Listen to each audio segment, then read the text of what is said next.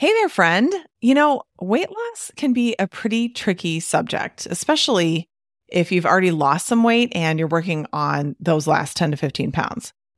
It's definitely a different experience than when you're trying to lose the first 10 to 15 pounds. Lots of people have a whole lot of opinions, and it can feel pretty lonely to be working on those last few pounds by yourself. That's why I'm bringing back a beloved free training called Losing the Last 10 to 15 Pounds.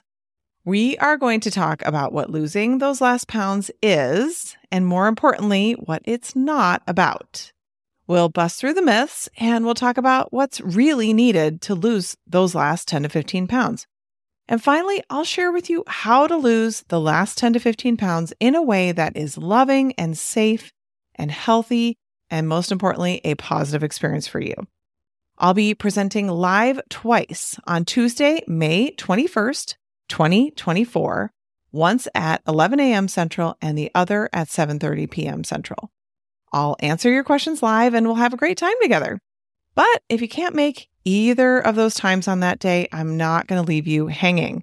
We are offering several watch parties through the rest of the week and even on the following Saturday. So come and watch the replay with other doctors and interact in the chat with them and my team. So either way, whether you come live or to a watch party, it will definitely be worth your time. All you have to do is register at katrinaubelmd.com forward slash lose the last. That's katrinaubelmd.com forward slash L O S E T H E L A S T. Now, please enjoy the show. You are listening to the Weight Loss for Busy Physicians podcast with Katrina Ubel, MD, episode number 149. Welcome to Weight Loss for Busy Physicians, the podcast where busy doctors like you get the practical solutions and support you need to permanently lose the weight so you can feel better and have the life you want. If you're looking to overcome your stress eating and exhaustion and move into freedom around food, you're in the right place. Well, hey there, my friend. Welcome back to the podcast. Are you gearing up for Thanksgiving next week? what are your plans? I am actually going to be flying out to Costa Rica for the week. It is my in law's 50th wedding anniversary this year, and they are taking the whole family to Costa Rica. So I will not be having a traditional Thanksgiving meal, I don't think. Probably have some fish or something like that, which will be just amazing as well. I've never been to Costa Rica before. I have to say, I'm kind of scared of the wildlife, particularly spiders. We shall see. I'll report back and what this is going to really be like. Very interesting. All right. This is episode three in our weight loss success story series. So excited to share this interview with you.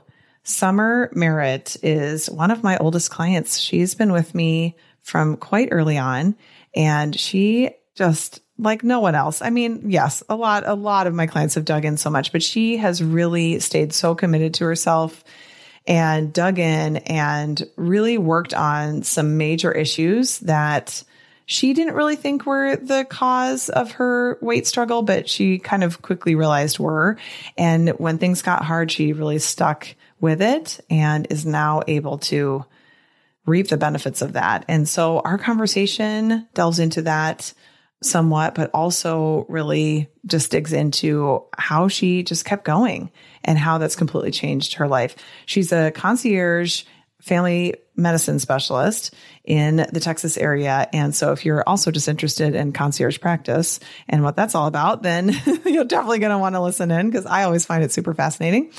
But she just shares a lot of her deep, intimate struggles. And I think that she's just such a great inspiration for what's possible, what can be done, and how what's happened to you in your past does not have to influence or determine what you can create in the future. So, can't wait for you to listen to this episode. Please enjoy. Hey, Summer, thanks so much for coming on the podcast. Thank you so much for having me. Appreciate it. I am super excited for us to talk today because we've been working together for a while. There's been a lot of work that we've done together. And I just think that your story is really, really interesting for everybody. So I'm super excited. So, what I want to start off with, I just always ask everybody to just, you know, tell us a little bit about yourself. Tell us the work that you do, a little bit about your family. Sure. So, I live in Texas and I'm a family physician. I have a very tiny concierge practice. And I'm married and I have two kids. They're five and 10. And like living in a small town, my family lives here, my husband's family lives here. And I went to medical school at UT Houston and then started off in surgery training on the East Coast, but then came back to Texas and did family medicine at Baylor in Dallas. You decided that surgery was not for you. it made me really mean. If I would have had, I mean, honestly, if I would have had coaching then, I might still do that. But I decided that it was changing my personality. And so oh, I tapped out. Yeah. Wow. Very cool. And you've really set up this very interesting practice. Like you and I have talked about that quite a bit, where it's so great because you get to work when you want to, but also has its own challenges because you can work whenever you want to, right? Right. Right. So it's also easy to overwork, right? Very much so. So I have really good, usually really good day to day flexibility. So I can, I take my kids to school. I live five minutes from their school, five minutes from my office. And so that part of it is really easy. And I can kind of set up. So if I want to go work at the book fair, I can go work at the book fair. And I'm on several nonprofit boards in town. And so I can kind of arrange my schedule to be able to do that with the art museum and the performing arts center. But then it also means that I'm on call all the time for all my patients and they all have my cell phone number. And so we've had to do quite a bit of coaching on that because it's exactly what I set up and exactly how I wanted it to work, but it worked too well. So, right. right. So I've it's like you train them a certain way. yes, I had to stop letting my patients train me and I've had to train them. Right. Right. I think that's so good because what's what's a little bit different with this kind of a business model is like you are so involved in the business. I mean, you're always involved in the right. business at least to a certain extent even when you're employed. But when you own like a typical like standard type of practice, there's just a lot of things that are kind of a given, I feel like, that you don't mm-hmm. really have to think about that much. And for you, you legit get to do whatever you want, which is so amazing. But also, then you have to decide, and you don't always know really what the ramifications are going to be ongoing. So, being willing to change things and being willing to retrain people, it's hard, right? It, yeah, it has been hard. And it's funny because I always was so worried in med school and residency about the actually taking care of patients part and will I know enough? You know, am I well enough trained? Will I catch this? Will I diagnose that? But I had no idea that the hard part about starting a business were like who's going to be my internet provider and what happens when the internet goes out and I don't have an EMR and I don't have anybody else to call because I'm the IT person because I'm super cheap and I'm not going to pay somebody else to do that. Then I right. had to retrain myself on how to do phlebotomy because I have a super wonderful nurse. So I have one employee, but she's it. And so when she came to work with me, she was like, I really don't want to work Fridays. And I was like, okay, sure, sounds great. Come on. And so I work on Fridays by myself, and all the other doctors in town laugh at me and they're like, how does that work? Most of us have off on Fridays and our staff are working. You're doing it completely backwards. But it's just the way that I wanted it to work. But so what that means is that I have to be able to do phlebotomy and urine dips and talk to old ladies about their blood pressure and their bowel movements. And right. you know, there's just there's no literally no filter in between myself and the patients. So yeah. It's kind of like to a certain extent a little bit like that old time, you know, kind of community doctor where it was just literally it was just you and you were doing all the things. I bet that's kind of fun though, a little bit, right? Like you you just feel so capable because you can do anything yourself. I mean, sometimes it's terrifying, but yes, I do feel like a, a, small town doctor. And I tell people I'm not doing anything new. I'm just what the community doctor has been because I go to the ER, I admit people to the hospital, you know, I do all those things, but it's just a different package. And yeah. so it's really nothing new. And there's not insurance in between me and the patient. It's just us yeah. with that relationship. Yeah. that's it. So yeah, it's just has its own, it does definitely has its own challenges. Yeah. Yeah. I mean, you are spared from all the insurance stuff, which is huge, right? Like you would totally have to have other people helping you with all that stuff if you were doing that. So it's like the yeah. give and take. It's 50 50, it turns out, Summer, I think. Yeah, it's just a different just different. Exactly. Exactly.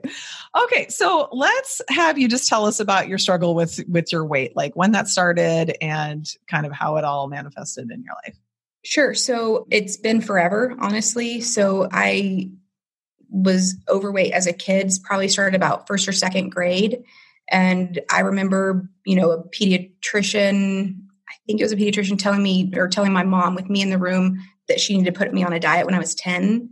And so it's been since then on and off with being overweight. And you know, would go up and down depending on, you know, which kind of diet I was on, if I was on Weight Watchers, Jenny Craig, Nutrisystem, whatever it was. But it was just mm-hmm. always something new, something different, you know, some kind of supplement, pill, herbal thing that I would try. And then I lost a lot after my son was born 10 years ago and then gained it all back plus some after my daughter was born. And so that's kind of when I decided that I needed to do something different. And then also it was I was hitting 40 and so I definitely knew that I wanted to to kind of right the ship, so to speak. Mm, yeah, yeah, exactly. Let's sort of like, okay, I sort of felt like at the same time, it's like, this is like do or die time here, people. Like either we're going to figure this out or, you know, I don't know what's going to happen.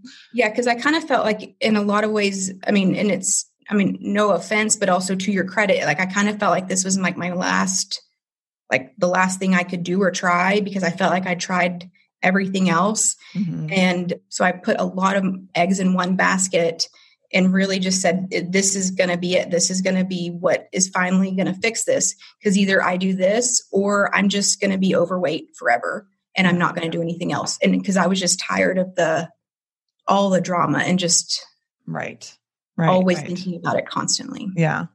And so one element of your struggle was also with some binge eating. Correct. Which some people struggle with, some don't. Some people, I always think that that term is hard because mm-hmm. there's like the diagnostic criteria for binging, you know, and right. then, you know, people talk about binging just everything all the time. And, you know, like if you overate a little, it's like, oh my God, I binge. It's like, well, that's not a binge. Right. But that was definitely an added element to that. Can mm-hmm. you speak to that a little bit and how that kind of influenced things? Sure. So, and I I didn't even honestly have a name for the pattern of eating that I had until I started working with you. But looking back, I mean, it started when I was a kid, and I would kind of sneak eat and like hide in the closet and or like the pantry and eat stuff that my mom didn't know about, or like you know those when you're supposed to like sell beef jerky for you know, softball or something. Mm-hmm. Like, yeah, my mom be like, "Where'd all those go?" I'm like, "I have no idea." Mm. You know, in the pantry and eating them, and so yeah. it, it was you know cycles of that where you know, and I realize now if I was just feeling completely out of control with my feelings, and that's the way that I had taught myself how to cope with it was you know two or three times a week having binge eating and always in secret. You know, nobody ever knew about it. It wasn't like I would go out to eat with friends or or with my family and just eat a ton, it would just always be, you know, super high fat, high sugar, carby foods that I would just eat by myself. And so that was really difficult to, well, first of all, I was like, oh, this is what's happening. And I have these super strong urges to do this, you know, on a very regular basis, but I hadn't even let myself be aware that I was doing it. Does that mm-hmm. make sense? Mm-hmm. And so then once you know, getting off of flour and sugar, that helped. But then in some ways it was kind of, I was looking for that release or that outlet of that I'd used for honestly 30 years.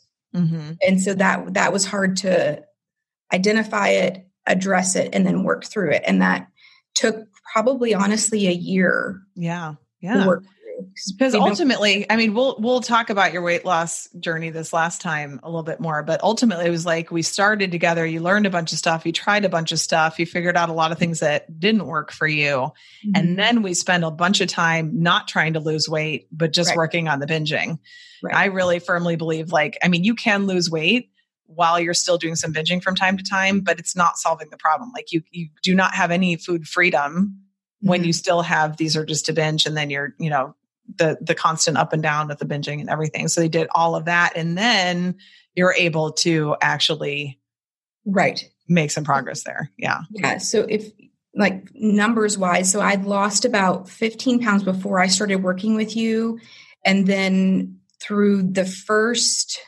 round that we did, I I can't remember the exact numbers, but it was maybe 30 pounds I lost the first six months and then i we just kind of pumped the brakes on it for a while because i was still binging and i was using that to really beat myself up and mm-hmm. feel even though i was like oh i've lost weight i feel better about myself i was still really beating myself up about that and so even though i was you know working the plan the best i knew how until i could really get a handle on those binges I just I had to put everything on pause. Mm-hmm. And that was difficult. And I remember getting a lot of coaching on that. And it was really hard because it's like every other time I've lost weight, I want to do it super fast and get it all off and be done with it and be over. And I mean, I don't know how many times you had to say, you know, why are you in such a hurry? Yeah. Why are you like this? If this is the last time, why are you in such a hurry? And so probably the 55th time I finally was like, oh, oh, I see what you're saying because I'm not going to lose anymore and I'm going to continue the cycle of binging and going up and down these same stupid five pounds if I don't mm-hmm. really work on this. And so the second six months that we worked together, it was mainly just thought work. And I did end up losing more. And so total then I've lost 75 and I have yeah I have more to go, but I'm okay with that in a weird way.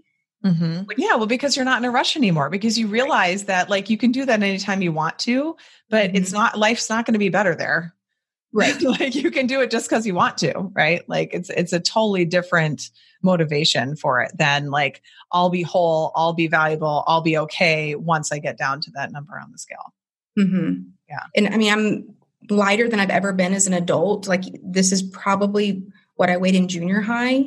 Yeah. And so I'm kind of like, I feel pretty good, you know? Right. Yeah. Well, and that's the thing, right? Like sometimes we get to a place where we just are like, I really love this. I love, uh, like, all of this is great. Like, you don't have to necessarily lose tons and tons and tons and tons. But I, as you know, I still encourage you to do it just so that you know you can, because sometimes right. deep down, we kind of convince ourselves that we like this because we don't believe we can do more. And right. so you can, you know, it's going through the process of losing it, deciding if you don't like it, you can always, you know, gain some back, I think is useful because then you really do know, like, mm-hmm. really, where do I want to be? And there needs to, you know, never be any more discussion in my brain over what is a good weight for me because I know for a fact this is where I want to be. And I know that I can choose to mm-hmm. weigh whatever I want to weigh. Right. Yeah. And so that's what, and I do 100% want to do that. And I think probably only in the last, month or so have I really believed that that's possible. And it's been me working through, I mean, honestly, just doing a ton of thought downloads and really thinking, like, what are my reasons? Are they good? Are they believable? And then if not, figuring out, like, what do I, you know, how do I want to think about myself? Mm-hmm. And, you know, and honestly, like, I'm good. I'm so much better with my self talk and with my self worth now that it's kind of almost like if when I lose, not if, when I lose the rest mm-hmm. of the mm-hmm. weight, it's going to be gravy. Yeah. Oh, totally. Never right. would have thought that. Never would have thought that. Yeah. But, and so that's why I'm okay with it being really slow because when I find myself kind of spinning out in like, you know, if it goes up and my weight goes up and then it goes down, I kind of pull back and it's, I still, it's not like I get off the plan or off the program. It's I pull back and do more thought work you know, and just really hit that part hard and just kind of say, okay, well, I know how to maintain. So I'm going to maintain mm-hmm. right here. Mm-hmm. And I'm not going to be active about doing anything, you know, as you say, on the A or R lines. I'm just, yes. I've got to work on the T. Yes. And so I have to really work on my thoughts a lot. And then I can unpause and step yes. back that part again. Right. Exactly. Exactly. And you know what's so interesting is is how often like when you hit pause, and you really work on your brain that you do actually start to lose weight because because mm-hmm. you're you're actually really in touch with what's going on for you and connected to yourself your body what your body needs and when you feed it what it needs and no more it goes to where it want you know to a healthy weight for you so it's so mm-hmm. interesting so so when you first signed up which was like 2 years ago i believe over 2 mm-hmm. yeah over 2 years ago that was like way back in the day when I still did one on one calls. Mm-hmm. and so we had a little chat and we were talking, everything was great. And at the very end, you told me something that I remember being like, I mean, I remember it totally like it was yesterday. And I thought you might want to share with mm-hmm. our listeners because this is something this has been an added element that you've worked on a bunch as well. And i think it's been really like first of all i just am like super proud of you. I think it's been amazing what you've done but i think it's really also been able to help you create everything that you've created. That's so amazing. Right. So and I don't even know why I blabbed that out to you at the last second, like for our 15 minute call, but I knew the reason why that nothing had ever worked for me before is because I had never addressed childhood abuse that had happened and that's that happened over a period of time before I started gaining weight. And that's kind of I feel like the reason why that for a long time I lived in shame and the reason why I used food as a coping mechanism and the reason why that I was binging. And I had never ever told anybody that ever before. I mean no one. So you know, why not tell a complete stranger on the phone when I'm sitting in the parking lot of a dialysis center? You know, that made complete sense. But I mean, like I said, I just, I was kind of honestly at the end of my rope with weight loss. And I had listened to your podcast and I just, I just had this light that kind of went on in my brain that was like, this is it. This is what you have to do. And if you're going to do it, you have to be honest. Yeah. And because I knew that that was the piece that I had to work through, even though I didn't want to. And I mean, because why would I if I, you know, for 35 years never addressed it? And I mean, not ever breathed a word of it. Why would I start now? But I knew that that was what was holding up me losing weight permanently. Yeah. Yeah. I think that just kind of observing your whole journey, I think it was influencing more of your life than even just the weight, right? Like it was Oh, it was contributing to just it, it, was influencing all of your relationships. Mm-hmm. i mean just everything. It was just it kind of like it, it's like we've talked about it before. It's like it's this thing that happened in the past but it was this story that was still very alive in your life. It sure. still had influence over all these different areas. And so together we worked on that. And then now it's something i mean here you are on a podcast sharing that. But i think that this has happened to so many more people then mm-hmm. we know, like I was sharing with you before we started recording, I just think that there's going to be so many people who are listening who are going, oh my gosh, like we can address that too. Because I think that there's this element where people, I think it's, it's a kind of like a dual thing where it's like, oh, it happened so long ago, it can't possibly be still influencing things. And, or it's so bad that I just, I, I can't talk to anybody about it. Like, what would people think? Mm-hmm like I just need to keep it hidden. And so it's kind of interesting the parallel between the binging, always secret, always in hiding, mm-hmm. right? And that's exactly what shame does. It right. wants you to hide. So you had shame about binging, shame about the abuse. It's just a whole shame fest. Right. And, you know, all kind of steeped in self loathing. So yeah, I mean, what has, if, I mean, I'm sure it's been hard, but if you had to kind of describe the two years of working through that, how would you describe that? It's like I kind of feel like that that those events really did permeate my my life for such a long time even though I would actively try to not think about it. And if it would come up I would just push you know just push all of those feelings down. And so then when I would request coaching I would it's like I would barely want to put it out there and then if I would I'd want to pull it right back and then i you know i remember you coaching saying do you want to talk about this anymore? And even then i said i have i, I don't know. And then it's i do but not right now. And then it's you know i will but i'm only going to tell you a little bit. And then it was okay i'm just going to put it all out there and i'll just tell you the whole thing. And so you had me write it down everything just very black and white and it felt horrible to be honest but then it also was exactly what i needed yeah. So, there's just this processing that hadn't been done, you know. It, it's, it's, sort of like you'd hit this pause button on your childhood brain trying that didn't know what was going on, you know, mm-hmm. and and but knew that it felt terrible. And then mm-hmm. it's all just still sitting there waiting for you. You know, it's right. like you can't you can't skip over that part of processing it. Mm-hmm. And so I mean, from the coach perspective, I just, you know, I really viewed my role as just holding space for you because mm-hmm. so many other people in your life would not be able to do that, right? They would be, right. you know, so like, especially anybody that you'd be willing to, you know, share such an intimate kind of story right. with. And so I think that there's something about knowing that you can just completely like fall apart and there's, it's like true judgment free zone mm-hmm. that allows you to actually move forward on that. Yeah. Because I knew way. that it was somewhere that was safe and it wasn't telling just to tell.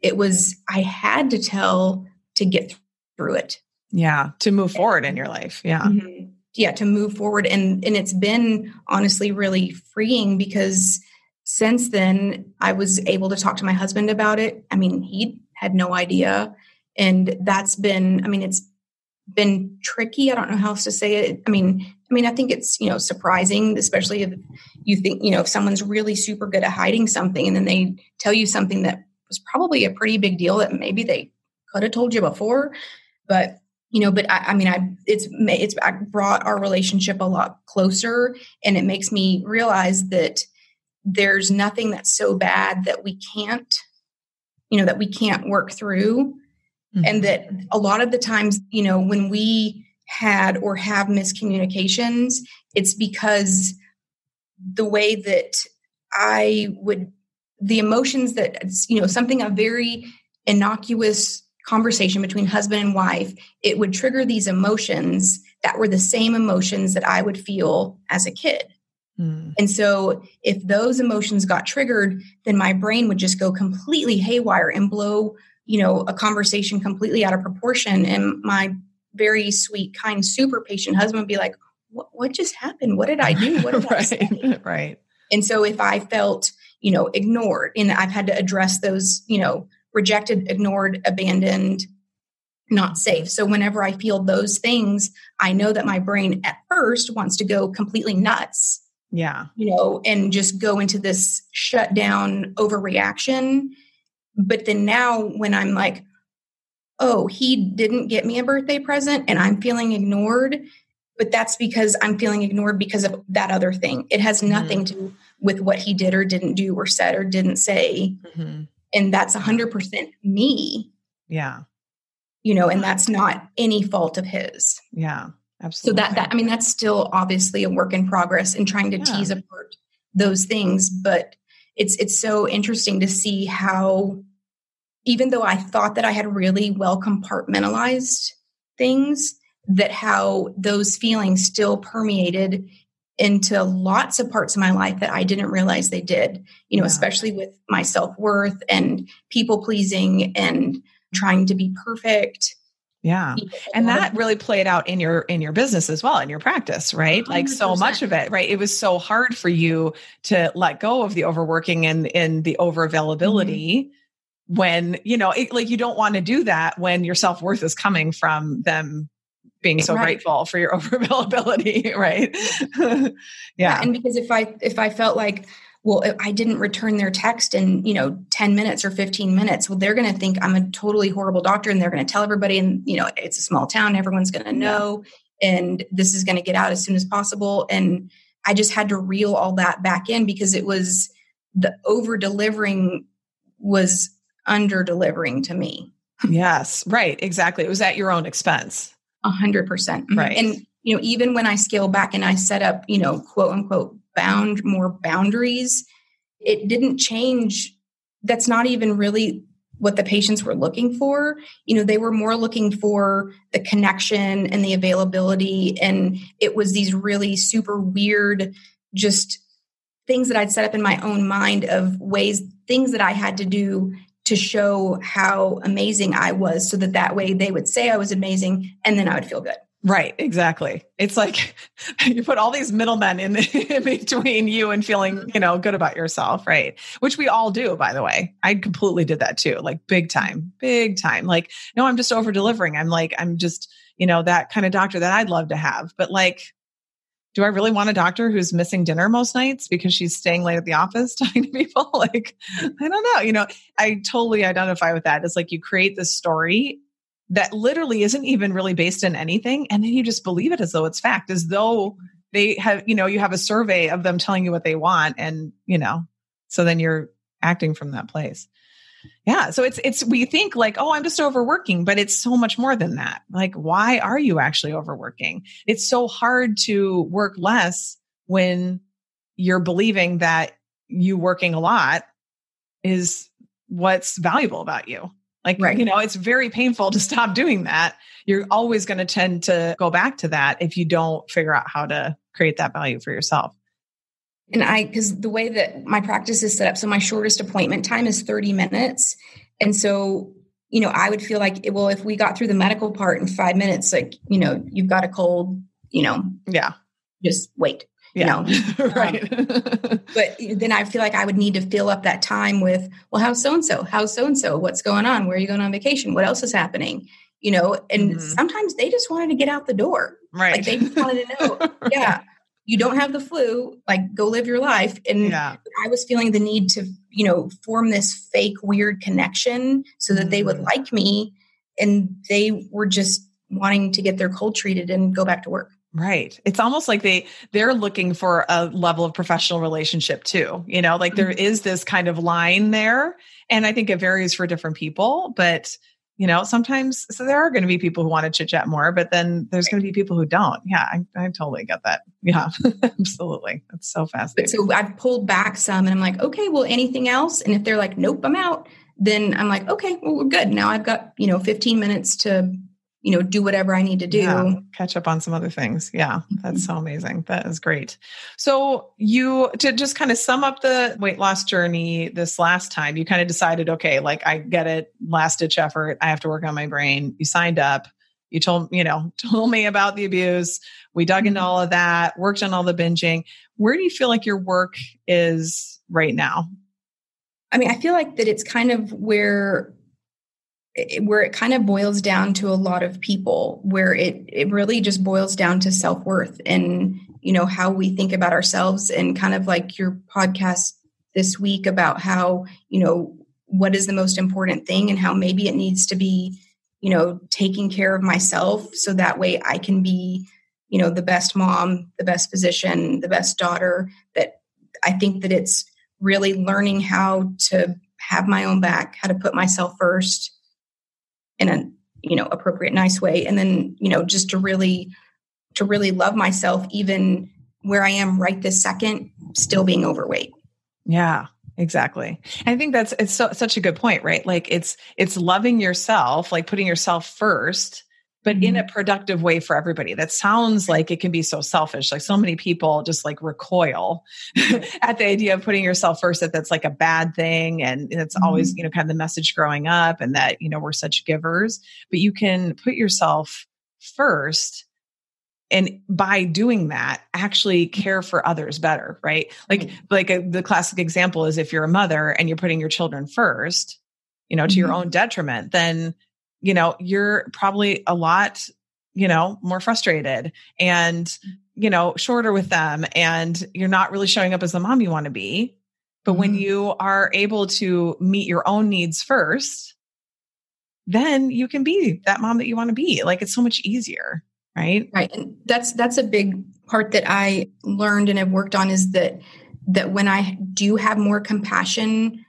for myself, that I am so much more compassionate to my kids and to my family, even the tricky, you know, in-law family and yeah you know, and my patients that if if it's always coming out of a place of compassion, then it's just it's it just feels so much better. yes And the, the, for you, right? Like we don't know what their response is, but like it feels so much better for you. Yeah. Yeah, because for so long, you know, the the self talk was so ne- it wasn't. I mean, not like horrible, but it was just so perfectionistic and such a weird high standard, and just not compassionate at all. So when I'm like, you know what, I tried my best, kind of screwed up. Oh well, Yeah. you know, and it's like that person screws up too, and so does that one. So we're just all people figuring it out together and so but it's it's a lot easier for me to to be like that with other people and it, it does feel a lot better than just to have a real connection when you're you can admit to other people my life's not perfect in this way that way and this way and these are the ways that i mess up all the time Right. but we can figure it out you know together and that that sense of community of because i feel like the the people pleasing and the perfectionism is really isolating Yeah. Totally. and because I feel like I don't know I don't know if ever before if I've really felt as connected to people Mm.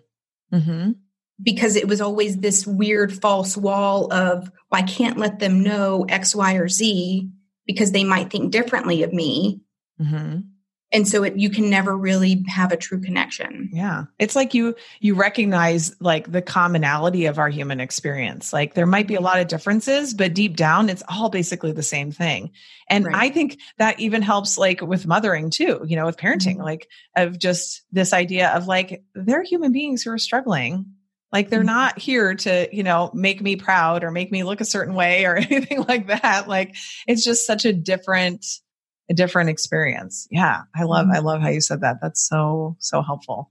So, if you could give a piece of advice to someone who's listening, maybe they've been listening for a while, maybe they've been, you know, kind of contemplating you know, would this kind of work for me or not? Or maybe, you know, a lot of people will listen, will lose some weight, and then they're kind of like, oh, I think, you know, maybe that's it. Like, what do you, what would you give them as a piece of advice or just a thought to ponder?